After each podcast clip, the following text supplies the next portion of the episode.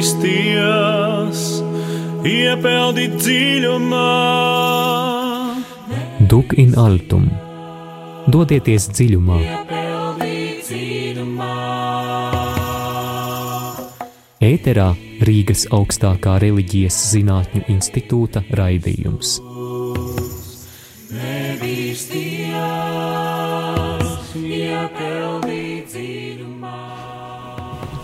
Lai ir slavēts Jēzus Kristus, mūžīgi mūžos slavēts.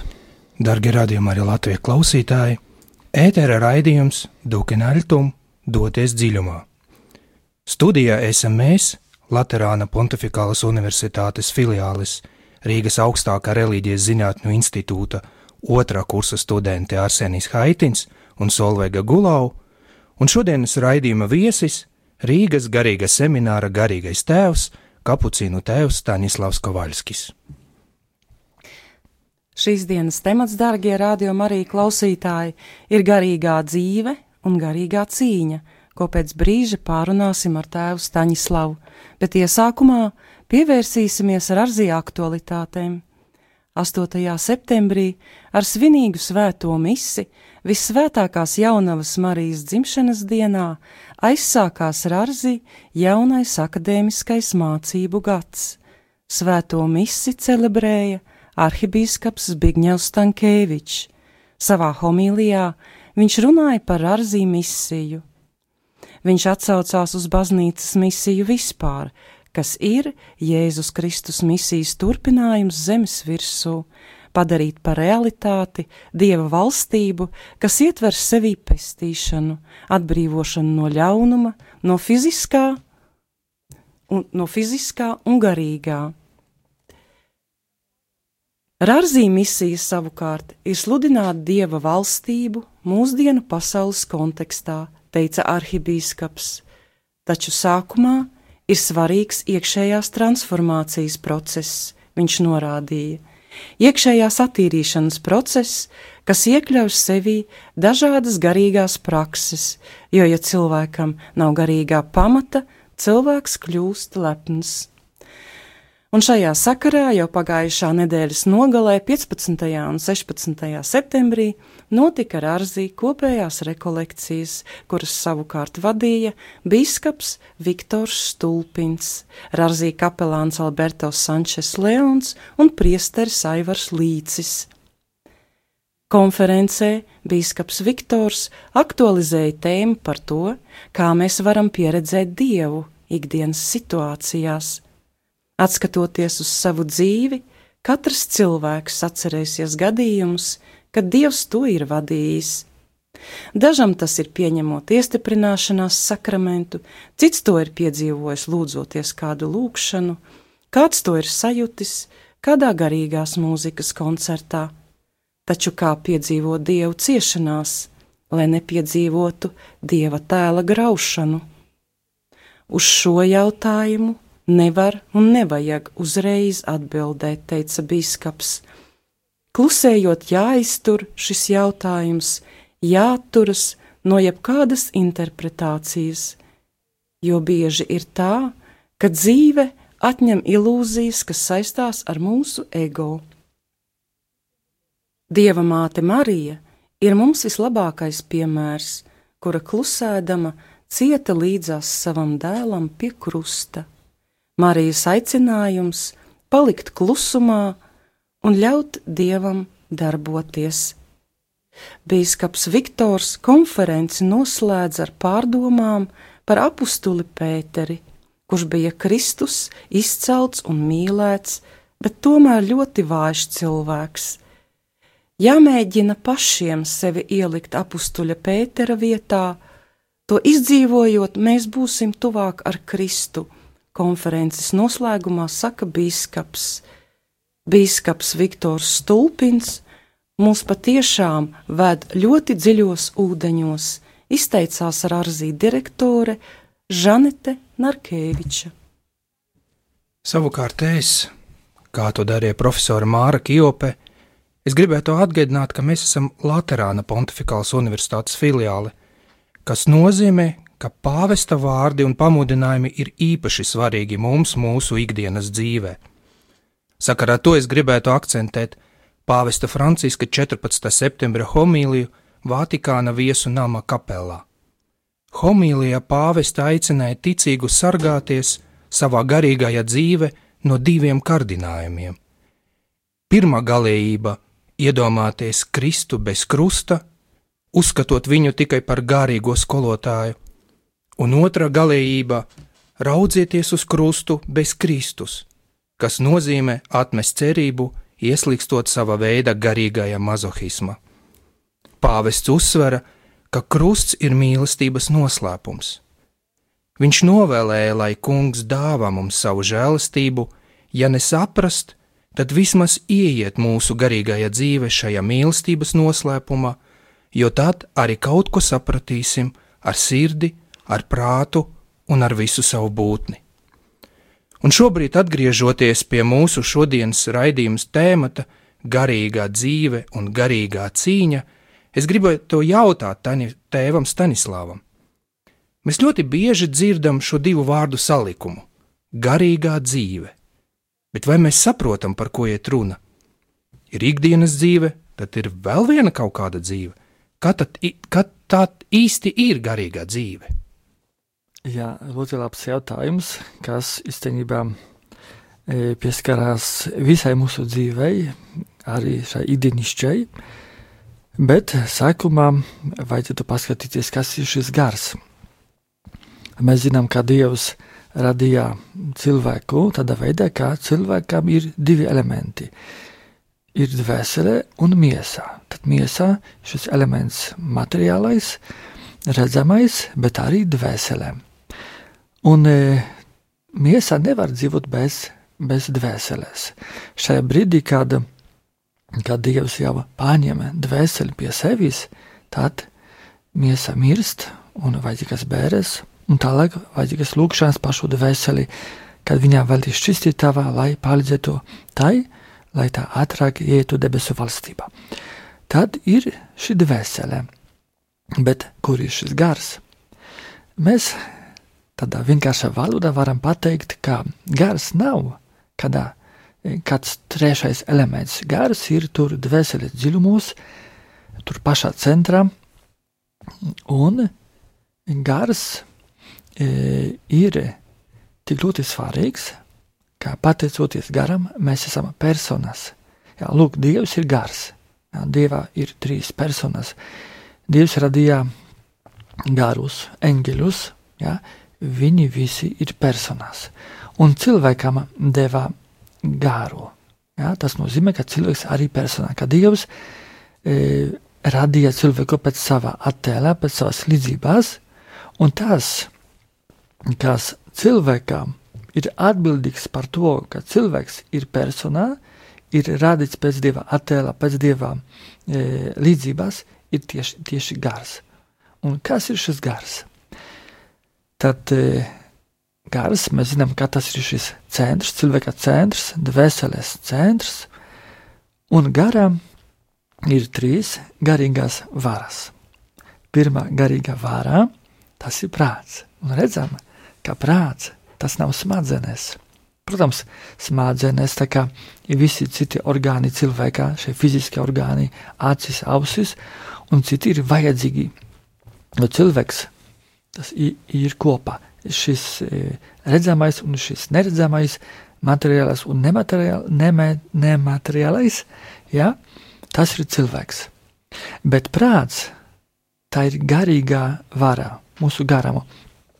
Un e, tā ir vissvarīgākā vara, kurā ir cilvēkam. Otra garīga vara ir garīga atmiņa. Tā kā prāts ir atbildīgs par to, lai cilvēks meklētu patiesību, pārstrādātu katru informāciju, kas cilvēka ieiet, lai atrastu tajā patiesību, kāda ir patiesība par šo lietu vai par citu lietu, un tikai tad, kad atradīs patiesību, tā kā cilvēks šajā brīdī ir, ir spējīgs, ja, tad šajā brīdī cilvēks pieņem šo patiesību sevi un ieliek, teiksim, tā kā bibliotekā, e, mūsu garīgajā atmiņā, un tur ir vietā patiesībām. Un tālāk cilvēkam ir trešā garīgā vāra, kas saucas garīgā brīvā griba, brīvā griba. Un cilvēks balstās uz visām šīm patiesībām, kurās jau ir saprastas, pieņemtas, kurās gaida, lai mēs e, to, e, tās lietotu, balstās uz šīm patiesībām un pēc tam dara. Cilvēks dara e, kādus darbus, labus darbus, patiesus darbus, tas nozīmē labus darbus. Ir labi darbi, tāpēc, ka ir patiesi. Dievs tā radīja gan cilvēku, gan visu pasauli, ka tas, kas ir labs, ir patiesa. Un tas ir tāds modelis. Tas nozīmē, ka katra doma, kurām rodas cilvēkā, piemēram, cilvēks kaut ko redz, jā, ir kaut ko dzird, vienkārši par kaut ko domā, jā, tad tas vēl nav patiesība. E, bieži, tad uzreiz pateikšu par to, kā bieži e, cilvēks mm, maldās. Tādā nozīmē, ka viņš uzskata to, e, tā, teiksim, savu tādu e, dzīvi, tādu emocionālo dzīvi. Es gribu būt patiesa, autentisks. Tā kā es domāju, tā gribu arī darīt. Ka tā ir šī, šī patiesība, ka tā ir šī garīga dzīve. Un cilvēks tā darbojas, un pēc tam atklājas, ka jau trūkst emociju, trūkst kādas, teiksim, domas, kādas idejas, viņš nezina, kā dzīvot nezina, kā dzīvot. Viņš nezina, kas ir, un, un jautā, kas ir patiesībā. Tā kā Pilārs jautāja, kas ir patiesībā. Un tāpēc e, garīgā dzīvē tā nav emocionālā dzīve, tā nav tādās, teiksim, domās, ka es gribu būt patiess. Tad nozīmē, ka autentisks.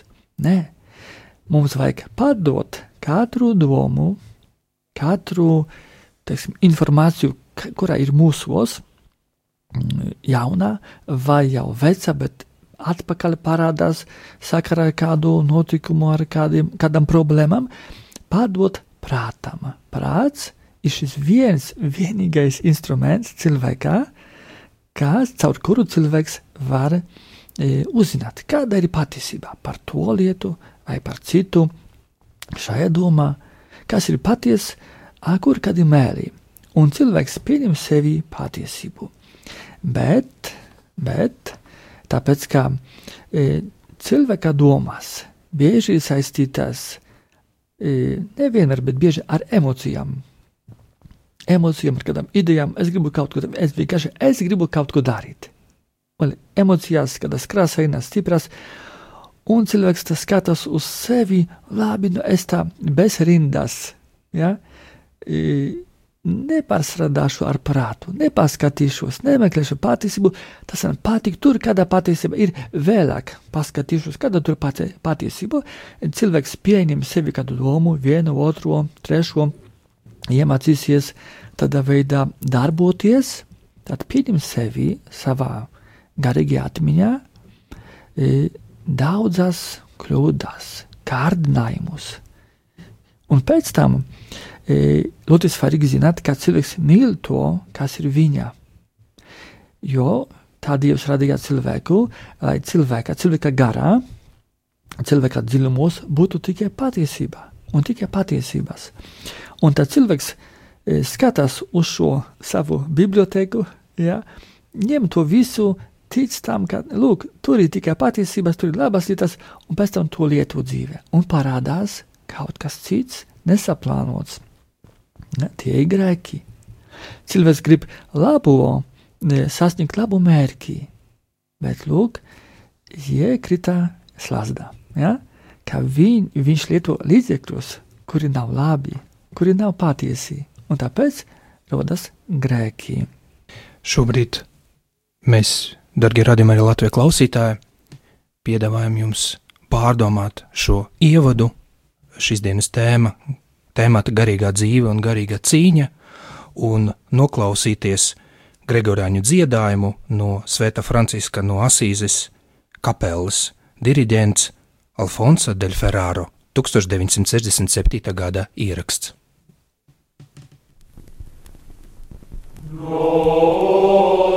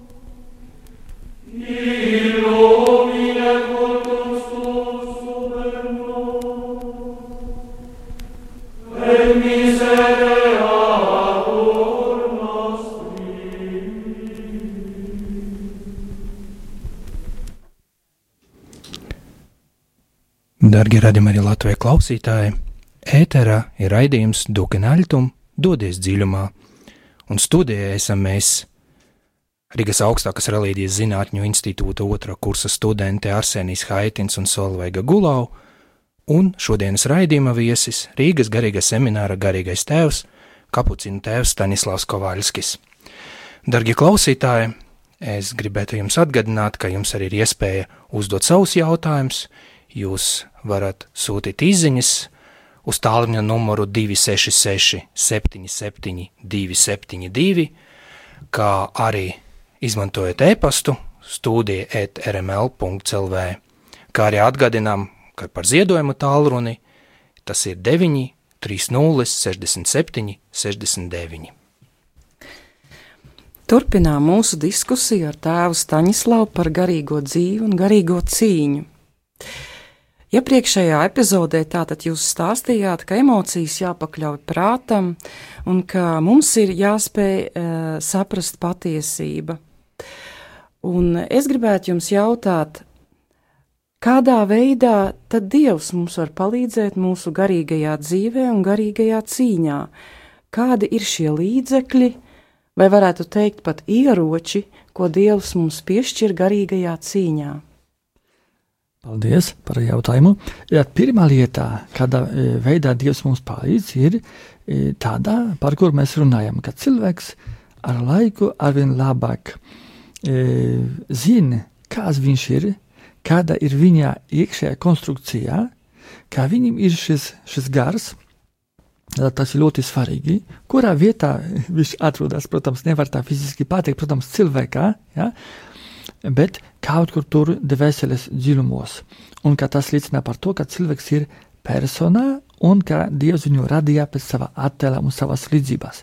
Tad zinām jau šo konstrukciju, zinām šo modeli, kā ne, vajag darboties, kā meklēt patiesību, un zinām, ka cilvēks nav pilnīgs, tāpēc ka šis, šo pirmo vecāko grēks, e, pirmgrēks ievainoja cilvēku, tāpēc notiek, diemžēl, šī prāta deformācijā e, cilvēks nevienmēr e, caur šo prātu pieņem patiesību, e, bieži negrib to saprast, bieži pieņem arī kādas nepatiesības, kādus kārdinājumus, kādas emocijas, un pēc tam rodas grēki. Tas nozīmē, ka cilvēks grib brīžiem pildīt savu gribu, nevis dieva gribu.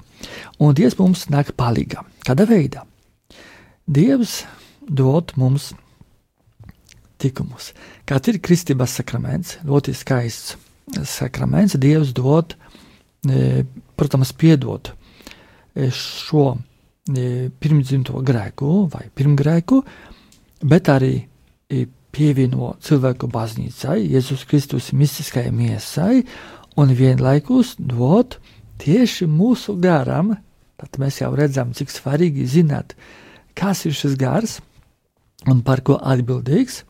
At mūsu garam pievieno vai mūsu garu apdāvina ar trim dievišķiem tikumiem. Tas ir, e, ir ticība, cerība un mīlestība. Un arī vajag zināt, kurā vietā ir šie tikumi. Tad ticībā ir saistīta ar prātu, cerība ar garīgo atmiņu un mīlestība ar garīgo brīvo gribu.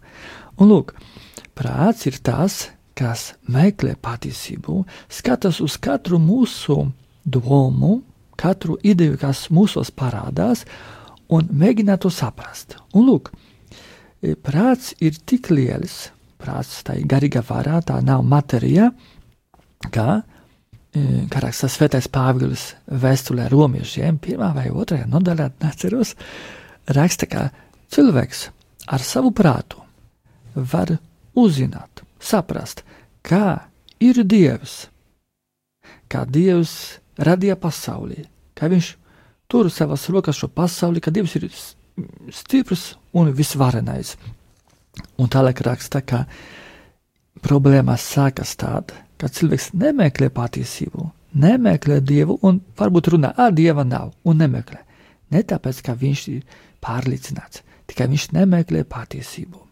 Tad sākas nākamās problēmas cilvēkā. Un cilvēks var daudz saprast ar to, kā Dievs ir, bet lūk, parādās Dieva dāvanā, ticības, jā, dievišķais tikums. Tas nozīmē, ka mūsu prātam Dievs dod vēl vienu ļoti brīnišķīgu instrumentu, lai mēs saprastu ne tikai visu to, kas attiecas uz šo dzīvi šeit virs zemes, bet arī to, ko Dievs atklāja, par ko cilvēks nekad pat nepadomātu, neatklātu nekādā veidā. To, ko Dievs mums deva, un tas saucas Dieva atklāsme. Vecajā derībā un jaunajā derībā, sevišķi Jēzu Kristu, to, ko Dievs mums atklāja par sevi. Ka viņš ir viens, bet trīs personas, ka viņš, ka viņš mīl cilvēku, katru cilvēku, ka viņš radīja pasauli un tagad atpirka cilvēkus no grēkiem, un katram grib dot pestīšanu. Un cilvēks var pieredzēt šo pestīšanu katru dienu un iet šo ceļu, šo svētumā ceļu. Tad ticībā, caur ticību, prāts var uzzināt un pieņemt un saprast šīs dāvanas, e, to, ko Dievs atklāja par sevi. Lūk, tad Dieva priekšā mēs redzam, cik ļoti esam apdāvināti. Un ko tas nozīmē, kā Dievs mūs radīja pēc sava attēla un savas līdzības. Un tad, kad mēs jau varam saprast to, ko Dievs mums atklāja, ka Dievs ir viens, trīs personās, ka vajadzīga ir diva žēlastība e, un svētdaroša žēlastība, lai ietu debesu valstībā, ka vajag e, būt paklausīgam baznīcai, vajag skatīties, kas svētie dzīvoja, ko viņi savā dzīvē darīja, kādā veidā gāja uz priekšu garīgajā dzīvē, kā viņi e, cīnījās, lūk, šī garīgā cīņa, jo kļuva par svētiem pēc E, garīgās cīņās, kurās bija visu laiku, katru dienu, visu, visu dzīvi. Tāpēc viņi uzvarēja. Uzvarēja tāpēc, ka bija vienoti ar Dievu. Viņi ticēja, pieņēma par patieso to, ko Dievs atklāja. Kad lūk, tad viss, kas ir patiesa, iet cilvēkā caur prātu. Cilvēks to pieņem ar to, ko Dievs atklāja caur prātu. Tas ir ļoti, ļoti svarīgi. Un tālāk, mm, e, kad cilvēks jau pieņēma caur prātu to, ko Dievs atklāja par sevi un citas lietas, tad šis patiesības, Dieva atklāsmes patiesības ir visaugstākā līmenī. Citas patiesības, e, tas arī Dieva patiesības atspūgs, kas ir šeit virs zemes, mūsu dzīvē, un mēs varam to iemācīties, saprast pieņemam, šis patiesībās ir drusku zemākā līmenī, bet arī pieņemam sevi. Un tas ir tur mūsos, mūsu garīgajā atmiņā. Un kādā vēstulē viens no apstuliem uzrakstīja tādu apmēram teikumu, ka jums, kristieši, jābūt gataviem atbildēt katram cilvēkam, kas uzdos jautājumu jautājumu par jūsu cerību. Kāda ir jūsu cerība? Piemēram, kāpēc jūs ejat uz svēto misiju? Kāpēc jūs lūdzaties? Kāpēc jūs darāt labus darbus? Kāpēc jūs to visu darāt? Kāda ir jūsu cerība? Un tad mēs, zinādami, kurā vietā ir mūsu cerība, ka ir saistīta ar visām patiesībām, kuras mēs pieņemam un kuras ir mūsu garā, ja, mēs varam par visām šīm patiesībām stāstīt. Jo mēs tagad iemācījāmies, pieņemam, mēģinām dzīvot pēc šīm patiesībām, bet visā pilnībā mēs to saņemsim, iegūsim, dzīvosim pēc tā debesu valstībā. Un tad, ja tā varētu atbildēt, kāda ir, piemēram, mana cerība vai jūsu cerība, nu tad vajadzētu stāstīt bez pārtraukuma kādus trīs mēnešus vienu naktī par visam šīm patiesībām, kuras jau ir mūsos, kuras mēs pieņemam, pēc kurām mēs jau dzīvojam, mēģinam dzīvot, lai pastāstītu cilvēkam, lai atbildētu. Lūk, tāda ir mana cerība.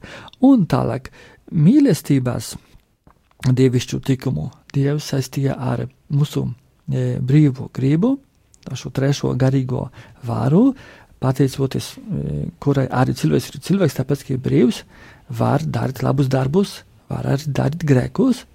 Un šeit Dievs mums aicina, lai mēs darītu labus, patiesus darbus mīlestībā. Mīlestība ir šis spēks, šī, šis tikums, dievišķais tikums, ja, caur kuru cilvēks E, arvien vairāk līdzīgs dievam, mēs esam aicināti sekot Jēzum Kristum, ja, nest krustu, bet mīlestībā, un šis, šī ticība, šī, šī, šis um, tikums, mīlestības tikums mums palīdz darīt visus darbus mīlestībā.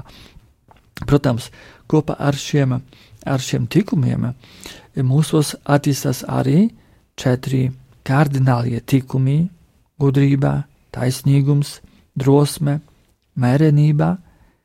Tas viss ir skaidrs. Mums, mums ir vajadzīga gudrība no, no dieva. Ne tikai tāda gudrība, ka mēs skatāmies, kas tur ārā ir, e, lai uzzinātu, e, kāds ir laiks, vai kāds laiks būs pēc dažām stundām, vai, piemēram, drosme, lai mēs mm, kādu vienu darbu izdarītu, bet mums vajag attīstīt sevi tikumus pēc dieva prāta, pēc dieva gribas, lai šie būtu tikumi. Jo kas ir tikums? Tikums tā ir tāda spēja, e, kura ir katra cilvēka, e, kad cilvēks attīstā šo spēju, lieto šo spēju pēc dieva gribas, tad rodas tikums. Bet ja cilvēks kādu konkrētu spēju lieto, nevis pēc dieva gribas, bet pēc savas fantāzijas, tad nerodas tikums, bet netikums. Ja, ir drosme, bet arī tādas situācijas, kā, kad atklājas, ka cilvēks nav drosmīgs, bet, piemēram, trāks, jo viņš dara kādas lietas, kuras nav drosmīgās, bet īstenībā trākas. Un e, ir arī citi tikumi, un svētie bieži ir tādi paraugi mūsu, mūsu e, mums visiem, kā attīstīt sevi citus tikumus. Jā, man šeit priekšā ir ļoti skaists, skaists svētā Franciska sveiciens tikumiem. Es e, nolasīšu šeit daļu no tiem. Esi sveicināta karaliene gudrība, Kungs, lai tevi sargā ar tavu māsu, svēto tīro vienkāršību. Kundze, svētā nabadzība, Kungs, lai tevi sargā ar tavu māsu, svēto pazemību. Kundze, svētā mīlestība, Kungs, lai tevi sargā ar tavu māsu, svēto paklausību, visi vissvētākie tikumi, lai jūs sargā Kungs, no kura jūs izgājāt un nākat Tālāk es došu vārdu atkal tēvam Staņislavam. Varbūt jūs varat vairāk paskaidrot par kaut ko par šo skaisto sveicienu. Jā, tas ir šis sveiciens tikumiem. Un um, Francisks runā par tikumiem, un šeit šajā lūkšanā, šajā sveicienā ir tādi divi, divi elementi. Pirmais ir tāds, kuru es varu redzēt, mani teksts priekšā, ka ši, šie tikumi ar lieliem burtiem, ko tas nozīmē? Tas nozīmē, ka Francisks nerunā par vienkārši kādam spējām, e, par kādiem vienkāršiem tikumiem, bet runā par kaut ko citu, svarīgāko. Jo mēs zinām, ja mēs skatāmies uz Dievu, ja mēs runātu par Dievu, tad Dievs ir gudrs. Bet ne tikai, ka ir gudrs, viņš, viņš viss ir gudrībā. Dievs ne tikai, ka viņš ir mīlestība, ka viņš mīl, bet viņš viss ir mīlestībā. Tad, kad Francisks e, rakstīja šeit un sveicināja tikumus, īstenībā sveicināja Dievu. Tas nozīmē, ka cilvēks, kad iet šo likumisko dzīvi, likumisko ceļu, tad viņš tuvojas pašam dievam, jo tikumi, tikumiem saknes ir dieva. Un otrais elements ir tāds, ka šie tikumi ir ne tikai viens tikums pats, pēc tam nākamais nē, viņi tā kā pa diviem. Un tad sākumā karaliene gudrībā, un pēc tam svētā tīrā vienkāršībā. Kāpēc? Jo Piemēram, ja kāds cilvēks būtu gudrs, iet uz šo svētumā ceļu, un pēc tam viņi viņu uzslavētu, cik gudrs tu esi, tādus darbus tu dari, gudrie darbi, ja? kā cilvēks sāktu domāt, varbūt es esmu gudrs, vai varbūt es esmu tāds, tāds jau es esmu gudrs, un viss, un aizmirstu par Dievu. Tad tur jau nebūtu gudrības. Tāpēc ir ļoti e, vajadzīgs lai gudrībai līdzi ietu otrais, e, tā kā māsa, otrais tikums vienkāršībā. Tas nozīmē, ah, nē, tas ir no dieva. Tas nekas, kā cilvēki tā runā. Vajag skatīties uz Dievu. Dievs ir gudrs, gudrības avots, viņš viss ir gudrībā, un man vajag vienkāršībā to visu pieņemt kā dāvanu no Dieva. Tālāk, nākamais tikums - nabadzība. Ja cilvēks, piemēram, ordeņš, kāds brālis, dzīvo, dzīvotu vislielākajā nabadzībā, bet pēc tam sāktu domāt, es esmu tik nabadzīgs, ka vienkārši esmu jau pilnīgs un svēts. Bet tagad, tad sākās kādas problēmas dzīvē. Jo atklājas, ka ne visi tas skatās uz mani. Un mani parādās nepacietība, nepatei, nav pateicības un tā tālāk atklājas, ka man trūkst īstenībā pazemības. Tad kopā ar nabadzību iet otrais tikums - pazemība. Tāpat ir ar mīlestību.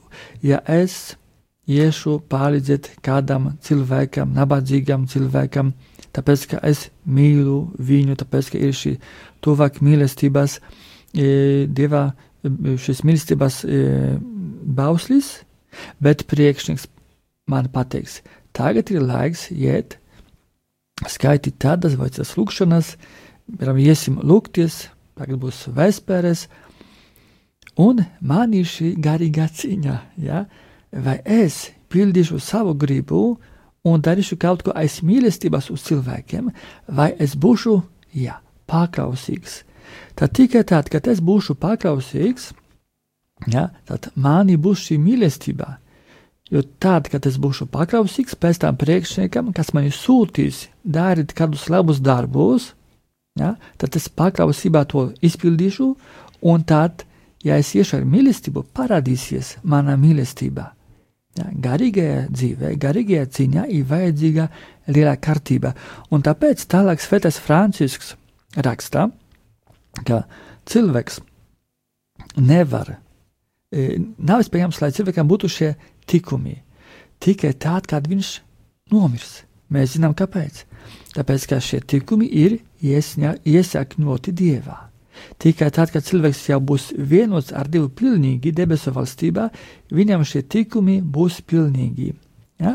Un tālāk, ja cilvēkam ir viens tikums, Tas nozīmē, ja cilvēks ir kādā vienā lietā vienots ar Dievu, tad viņam arī citi tikumi, jo viņi iesakņoti Dievā. Bet ja šim cilvēkam nav šī, piemēram, konkrētā tikuma nav, piemēram, viņš pilnīgi nav paklausīgs, tas nozīmē, ka viņam nav citu tikumu, tāpēc, ka viņš nav vienots ar Dievu. Un šie tikumi e, veido tādu kārtību cilvēkā, tā viņam paliks garīgajā dzīvē, ka viņš ir paklausīgs ne tikai savam priekšniekam, bet arī otram brālim vai māsai, e, kuri nav priekšnieki. Vienkārši mm, tāpēc, ka cilvēks iemācījās, tāpēc meklē patiesību. Un ne tikai brālim un māsām, bet viņš ir paklausīgs arī šiem pēdējiem, arī kas Svētais Francisks e, uzrakstīja šajā skaistajā sveicienā arī mēžonīgiem dzīvniekiem, lai viņi darītu ar ar viņiem, ko viņi tikai grib, ko Dievs viņam, viņam atļaus.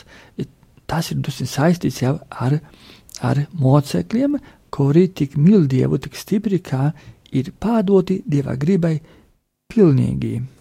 Darbie radījumi arī Latvijas klausītāji, mēs aicinām šobrīd jūs pārdomāt to, par ko mēs esam runājuši, par to, kāda veida Dievs mums palīdz mūsu garīgā, garīgajā dzīve un garīgajā cīņa, un it īpaši Svētā Franciska sveicienu tikumiem.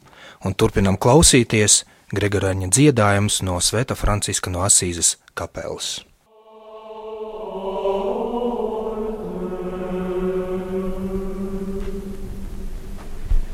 In croce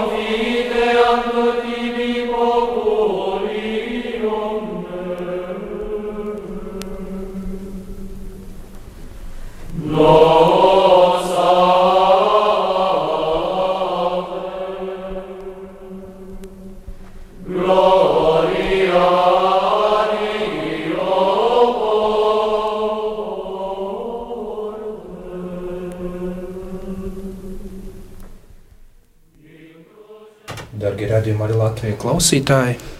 Ētera raidījums Dūkenaļtum dodies dziļumā.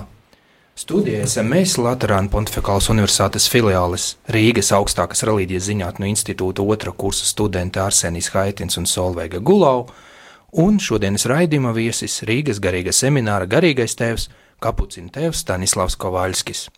Darbie klausītāji, atgādinu, ka, ja jums ir kādi jautājumi par šo tēmu, garīgā dzīve un garīgā cīņa, Jūs esat aicināti sūtīt savus jautājumus ar īsiņas palīdzību uz tālruņa numuru 266, 77, 272 vai arī uz e-pastu studija etrml.clv. Kā arī atgādinām jums ziedojumu tālruni 9, 30, 67, 69. Un turpinām diskusiju ar tēvu Staņislavu. Uh, um, jūs klausoties, man likās ļoti zīmīgi, ka tieši jūs uzsverat nabadzību un paklausību, vēl varētu pievienot arī, arī šķīstību, jo tieši šie, šie, šie trīs tikumi ir jūsu, jūsu tērpa jostas trīs mezglu nozīme.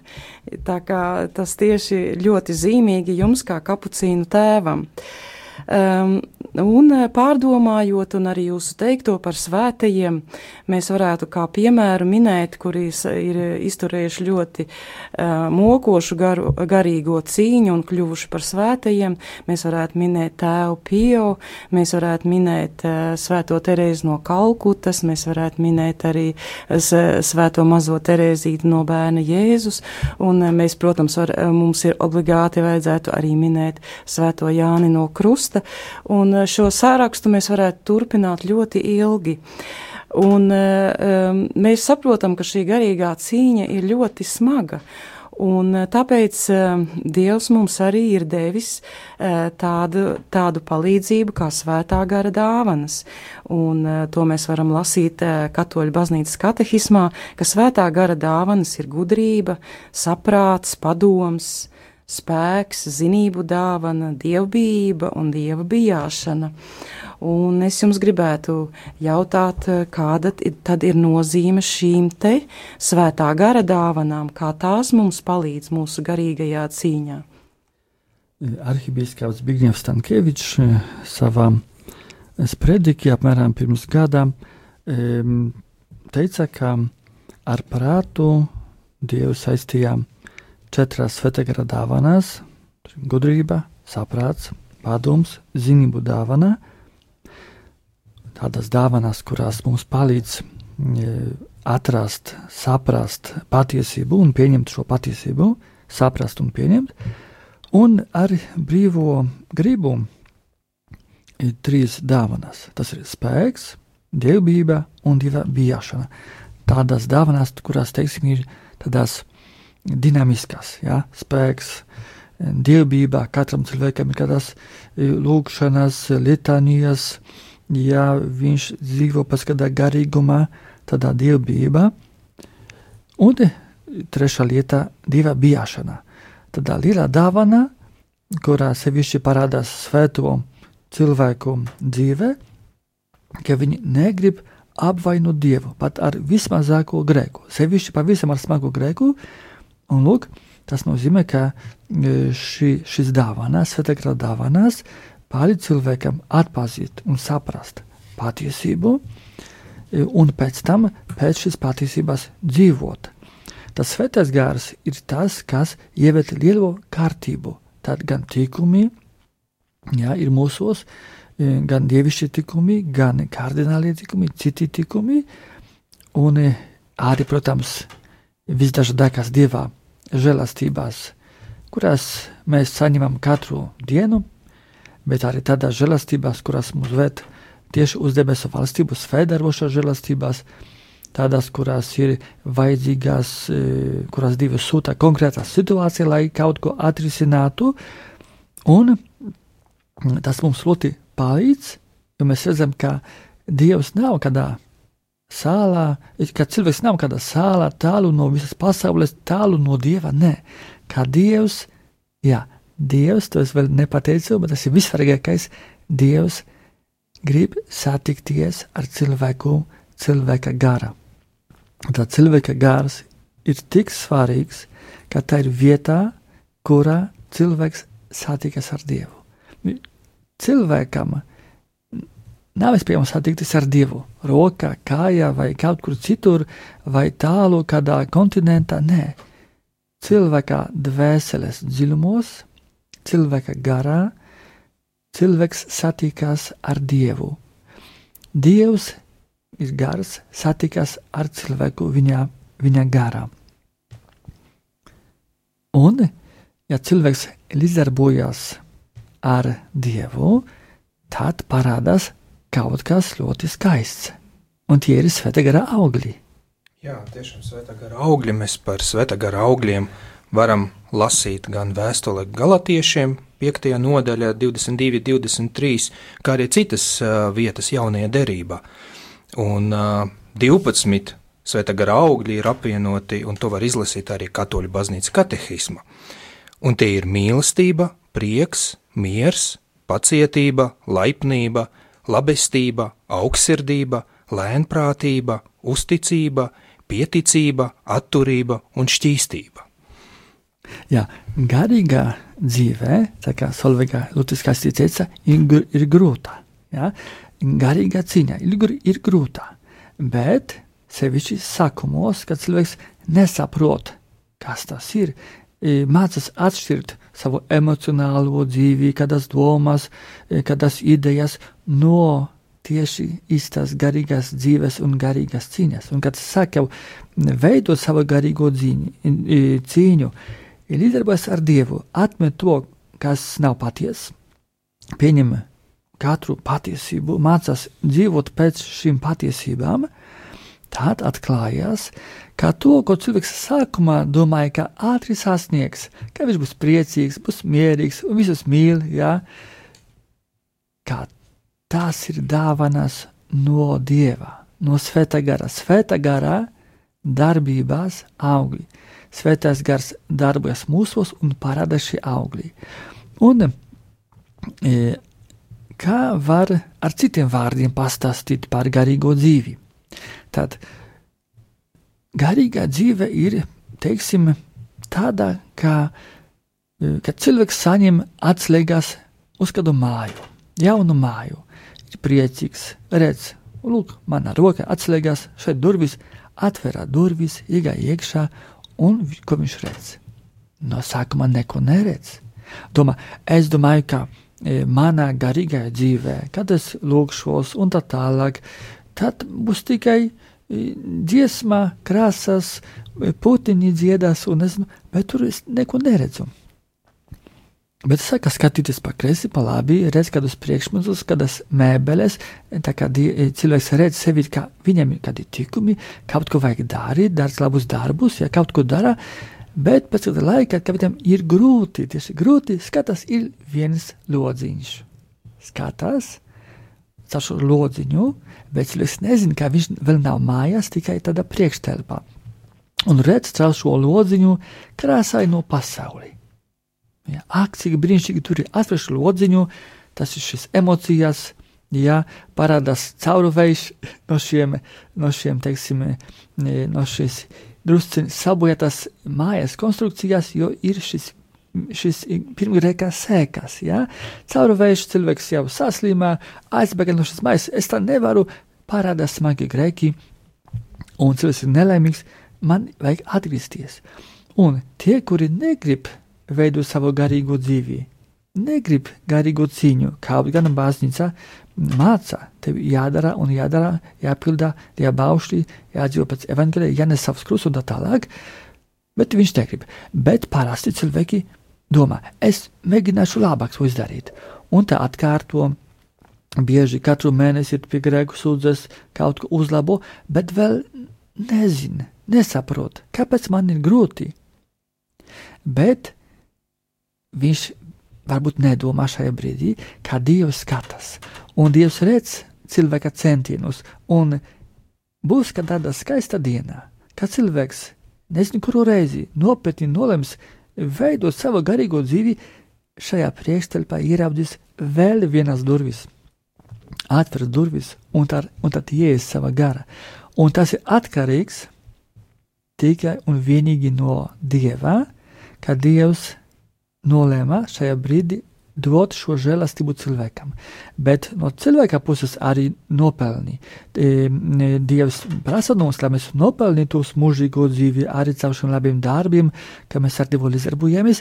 Dievs redz mūsu centienus, redz, ka mēs ļoti nopietni, nopietni gribam sekot Dieva vārdam, sakramentiem un tā tālāk, un ka mēs esam gatavi pieņemt šo žēlastību. Žel iet personīgas attiecības ar Dievu.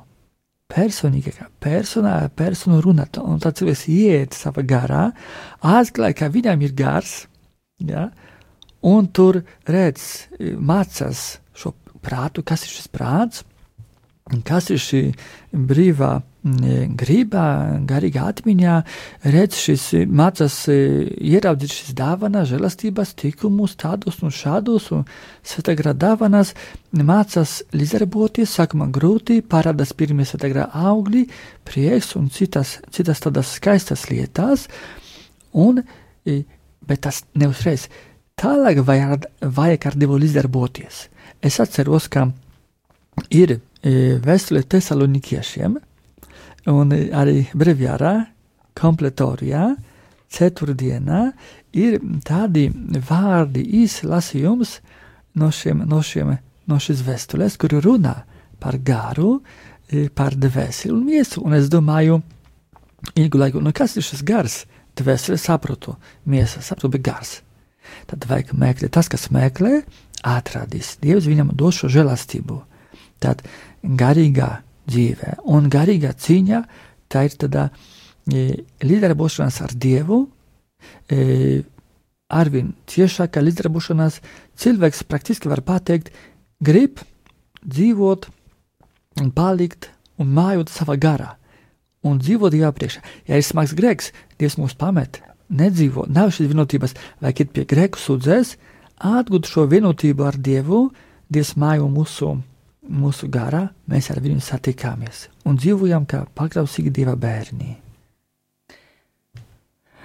Teiksim lielu, lielu paldies tēvam Staņislavam, ka viņš savā aizņemtībā atrada laiku atnākt uz studiju un diskutēt ar mums par šīm tik ļoti būtiskajām tēmām. Un raidījuma noslēgumā eh, es noskaitīšu lūkšanu, kas ir saistīta ar svētkiem, kurus svinēsim baznīcā 29. septembrī. Tie ir svētie erceņģeļi Miķelis, Gabriels un Rafaels.